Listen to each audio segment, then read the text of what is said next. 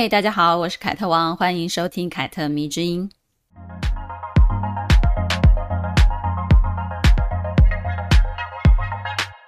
不知道截至目前为止呢，大家听了那么多关于女性的故事之后，有什么感想？或者说呢，是否改变了一些你对自己的想法？是否给了你一些面对现实的勇气呢？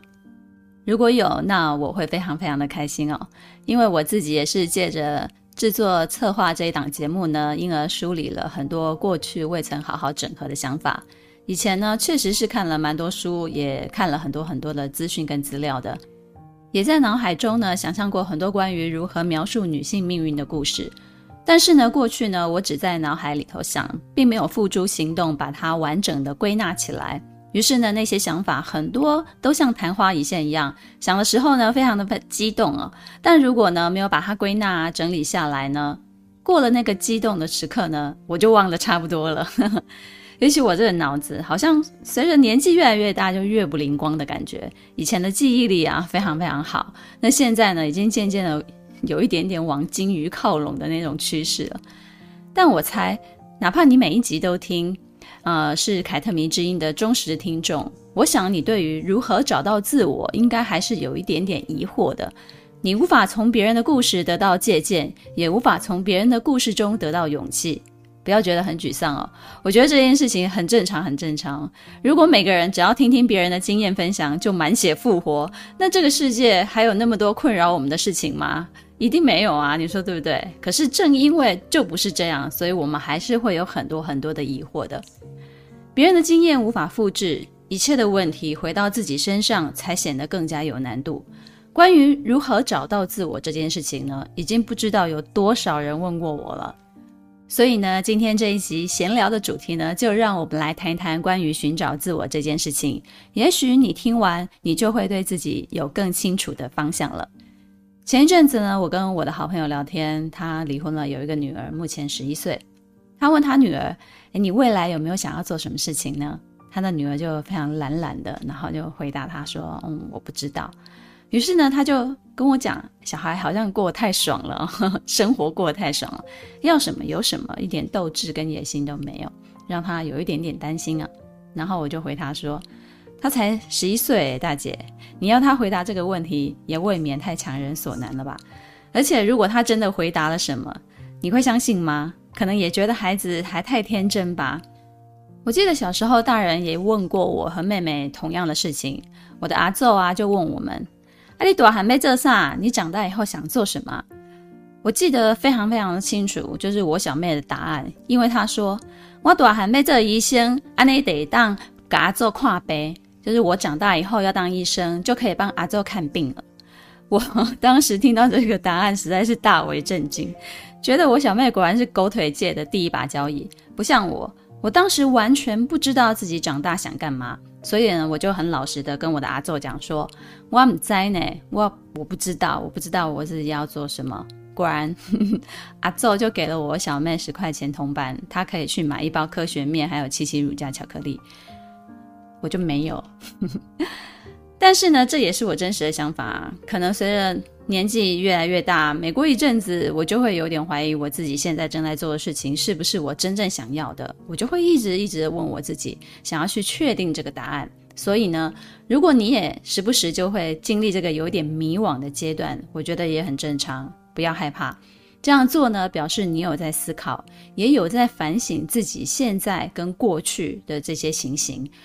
但是呢，在这里我想要告诉你一些解决迷惘的方式，以及呢，成长究竟代表什么？成长绝对不是单纯指你年纪大了，因为有一些人可能真的一辈子都不会成长，只是年纪大了而已。因为他从来不去思考，也从来不做反省，或者说呢，他的经验只是随着时间流逝的那个过程，并非给他带来什么深刻体验，并且借此认识自己的一个方式。人思考的问题如果没有因为他的年纪而产生变化，永远都在同一个维度上被困住，那就表示这个人可能没有什么成长。就像如果一个人三十岁了，有过几次工作经验了，但他的问题呢还是，哎，我找不到自己有兴趣的工作，哎，那就表示他过去那几个工作都白做了，他是没有成长的，他还像是刚刚进入社会的那个小白，思考最基础的一个问题。一个人呢，如果有工作经验，并且从工作经验当中多少认识了一下自己，那么他至少会知道，哎，我好像不太适合跑业务哦，又或者，嗯，我喜欢跟别人接触，但这个产业好像不是我感兴趣的。如果同样都是做业务的话，我是不是应该找自己觉得有趣的项目呢？那有哪些项目是我觉得不错的，可以试试看的产业呢？嗯。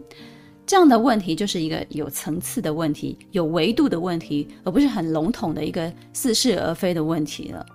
同样的，谈恋爱也是啊，恋爱绝对是经验值的累积。那种初恋就结婚，而且婚后幸福美满的概率不是没有，但是很低很低。而我们多数的普通人呢，并不属于这个概率之内，总是要失恋过几次，才能遇见相对合适的对象。爱情不是人生的全部，但没有爱情也蛮无聊的啦。而且呢，恋爱让一个人了解自己的速度哦，可能比工作还快。比如我的初恋男友呢，就是让我明白自己不想要待在屏东啊，想要北上工作的第一个人。因为他说他想当公务员，也是第一个让我明白，原来结婚对我而言真的没有别人口中说的那么重要。哎，因为他说，嗯，我想过如果我们可以结婚，我的想法跟他完全是相反的。哪怕他有着我喜欢的外形，哦，性格也不错，对我也很好，但这些原来都抵不过我自己想要的东西。所以呢，初恋就让我明白自己是一个对工作有野心、有欲望的女人。纯纯的爱情啊，平平淡淡的家庭生活，并不是我想要追求的，至少不是那个时候年轻的我想追求的。日本有一个服装设计师叫做山本耀司，他说过一句话，我觉得蛮好的。他说：“自我这个东西是看不见的，需要不断撞上一些别的什么，反弹回来才会了解自己。”我觉得这段话说得非常好，也非常的浅显易懂，而且呢，说明了人的一生呢，就是不断的撞上一些东西，然后反弹回来，帮助自己了解自己的一个过程。撞上的东西呢，就是你要面对的困难、困境跟问题。如果你选择逃避，不撞上去，那么你就会失去一个了解自己的机会。失去了一个了解自己的机会，那就会产生新的迷惘跟新的痛苦。又或者呢，这个东西反弹回来了，但你没有接住，甚至呢，你就是连手都不抬一下，那也没办法有机会认识自己啊。不过呢，我们也得承认，人是会犯下一些错的。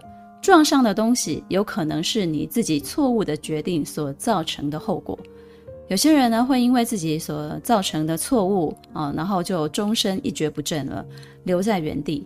但有些人呢，却会去正视这些错误，进而透过反省自己，对自己的优点、缺点进行比对、修正，然后呢，继续的在前进的过程当中呢，完成对自我的一个修复，达成跟自己的和解。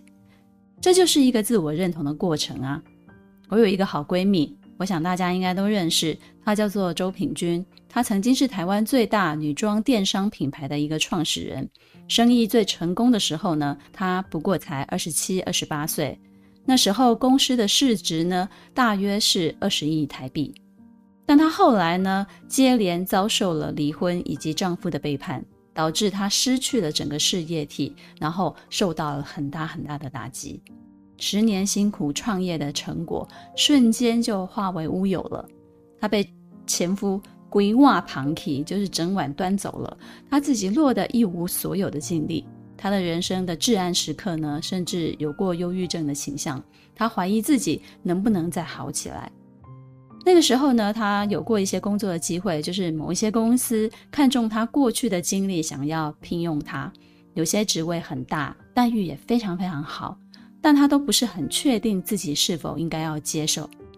我记得他跟我商量的时候呢，我就曾经问过他，经历过这一次，是不是在工作上你都很难再去相信别人了？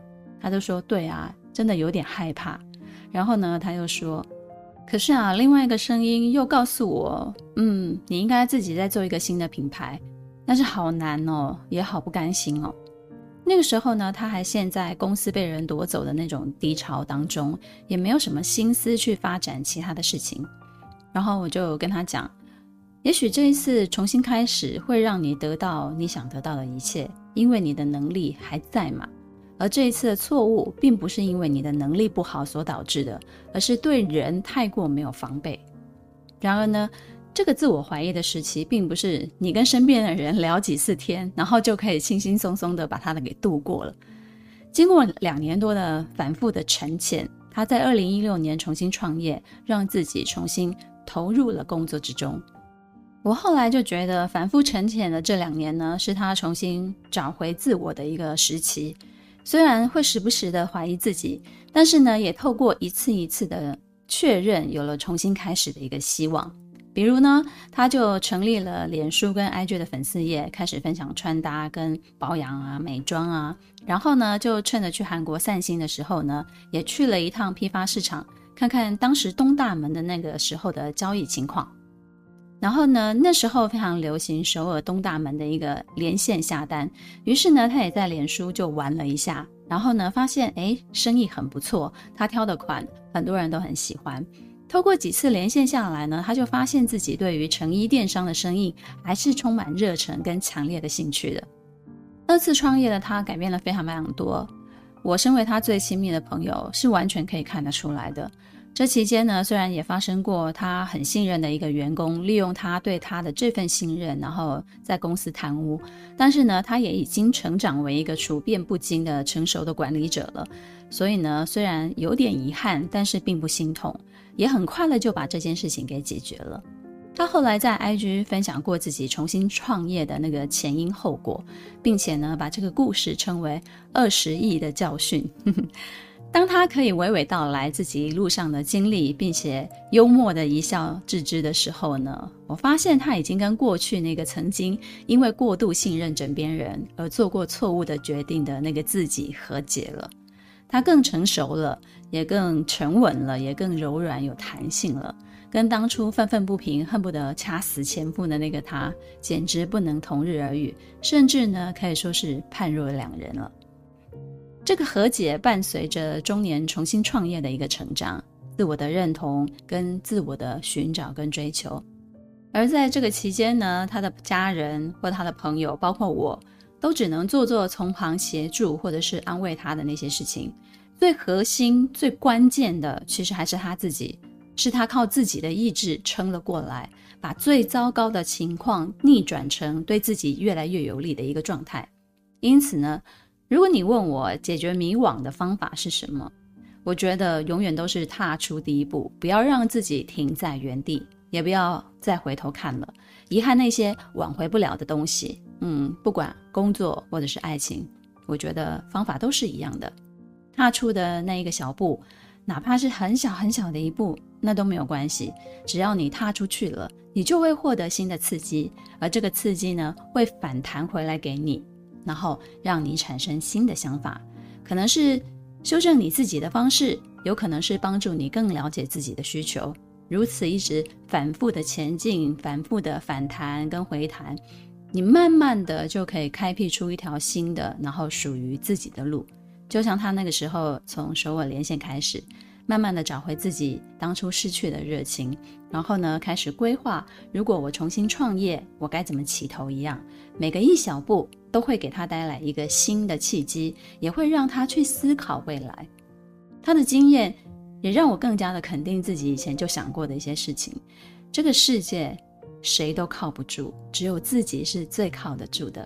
哪怕我身边有某人这么好的一个男人啊，我依然觉得这个世界上我只能仰赖我自己，而不是仰赖他。我觉得女人呐，总是觉得找到一个好男人就可以相互依赖一辈子。这个想法其实深深地烙印在每个时代的女人的心中，但这个想法却很有可能大错特错。我觉得人一辈子真的就只能仰赖自己，而所有的事情呢，都要自己才能成全自己。别人给的都不是很实在，都有可能随时消失嘛。而这么做其实并不妨碍我们去爱一个人，去谈恋爱，或者是跟他组织家庭。我觉得一个人能对自己负责的人呢，往往也才能对别人好，也对自己好。女性的成长之路呢，除了是一条寻找自我、了解自我的一条路之外呢，更是一条独立自主、自立自强的路。有人问我，为何可以不那么在意他人或者是世俗的眼光，或者懂得如何在一个恰当的时刻做一个自私的人，不会被情感绑架？关于这个问题，我好，我想了很久很久，把我从小到大到目前为止的生活想过了好几次。嗯，到底是哪一个关键时刻让我有了这个底气呢？可以这么大胆呢？后来我就想明白了，就是如今这一切我所拥有的生活啊，因为这些生活都是我慢慢自己累积起来的，我打拼下来的。既然我的生活是我自己立住的，是我自己建立起来的，那我当然对它最有话语权啊。我通过很多事情的实践，我才确立自己的认知跟价值观，所以别人并没有什么权利对我的人生指指点点。因此呢，只要我自己的选择跟做法跟外界起了冲突，我就会想，嗯，怎么做我才能够感觉良好呢？我才能够自洽呢？如果我连自洽都做不到，只是为了符合别人对我的期待，或者是符合对我的看法，那么我肯定会做不好这件事情。我肯定会有很多的埋怨，我也肯定会很讨厌自己。甚至呢，如果犯了什么错，我还会想要推给别人。嗯，比如我结婚十五年来呢，一直不停有人告诉我要生孩子这件事情，而我呢，就只是觉得，嗯，只有我自己想要孩子，那么生孩子对我来讲才有意义。我不会为了谁去做这件事情，比如满足我的婆婆、满足我的妈妈之类的。如果有人因此而觉得我有错，如果那个人又恰好是我的家人，那么我只能减少跟这个人见面跟相处的机会。而不得已见面的时候呢，我就用几个软钉子给他碰一碰，那他就自己会知趣了。我身边有些女性朋友结婚的非常非常的早，一开始呢也很幸福，但是人的情感很难讲的，婚姻更是非常复杂的一个东西。于是呢，他们后来因为不同的原因离婚了。其中呢，有人是因为生育的问题，有人是因为对方出轨了。但无论是什么原因，他们曾经都有过一阵子非常非常在意我曾经离过婚这件事，觉得明明不是自己的错，怎么还是会认为自己很失败呢？因为生育问题离婚的那个朋友后来就跟我讲。我发现我最大的问题呢，就是当我的前夫再婚，然后很快的有小孩的时候呢，这个事情呢对我的打击非常的大，不仅证明了身体有问题的人是我，也让我发现，无论两个人当初的情感多么浓多么深，都会因为现实的问题而改变。我就问他，那你后来是怎么好的呢？他就说，我其实低潮了好一阵子，直到我的工作上出了一个非常大的错误。然后我的主管把我叫到他的办公室，对我破口大骂，然后对我讲：“你是想连工作都丢了，你才甘心吗？你知不知道你这一次所犯的错，我是可以开除你的？”然后我就觉得非常的委屈，就在他的办公室忽然就大哭了起来。之前呢，我总是对别人说：“哦，离婚了也好啊，至少不耽误对方嘛。”但其实我的内心非常的不甘心，但是呢，我却又假装自己很好，很不在乎。可是经过了那一次之后呢，我就决定我要好好的面对自己这个糟糕的离婚后的生活。于是呢，我就开始把重心放在工作上，毕竟工作是真的不能丢啊，我还要养自己，而且也搬回去跟我的妈妈住了，也总是要承担一些养家的责任的。他说他自己后来呢都不太敢谈恋爱了，因为只要一想到，嗯，要不要告诉对方他离过婚又不能生育这件事情，就觉得哎，好麻烦哦。再加上那个时候他全部的心力都放在工作上，也就没有什么心思。但是呢，他说他自己还是很渴望爱情的，只不过当时的心理上还没有准备好要去，嗯，重新开始。我就问他说，那后来是什么原因让你感觉，哎，你又可以恋爱了呢？他就回我说：“应该是职场的表现越来越好了吧，我的年收入越来越高，给我的自信。”说起来也蛮俗气的，但是钱呐、真的是可以让人找回信心。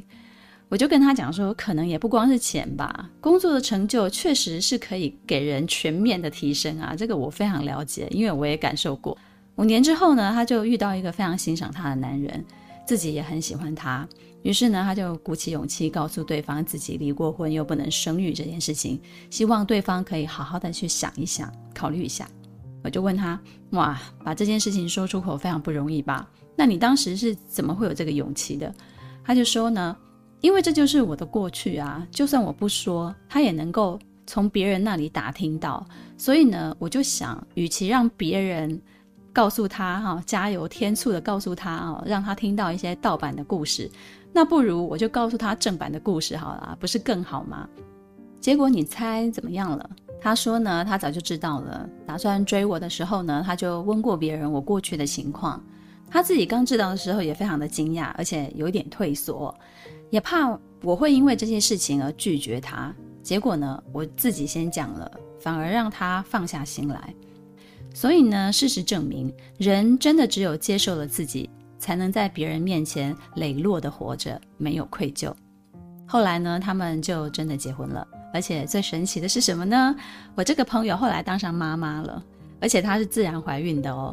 刚开始的时候孕吐的时候，她还以为自己胃出了什么问题，然后去看了肠胃科呢。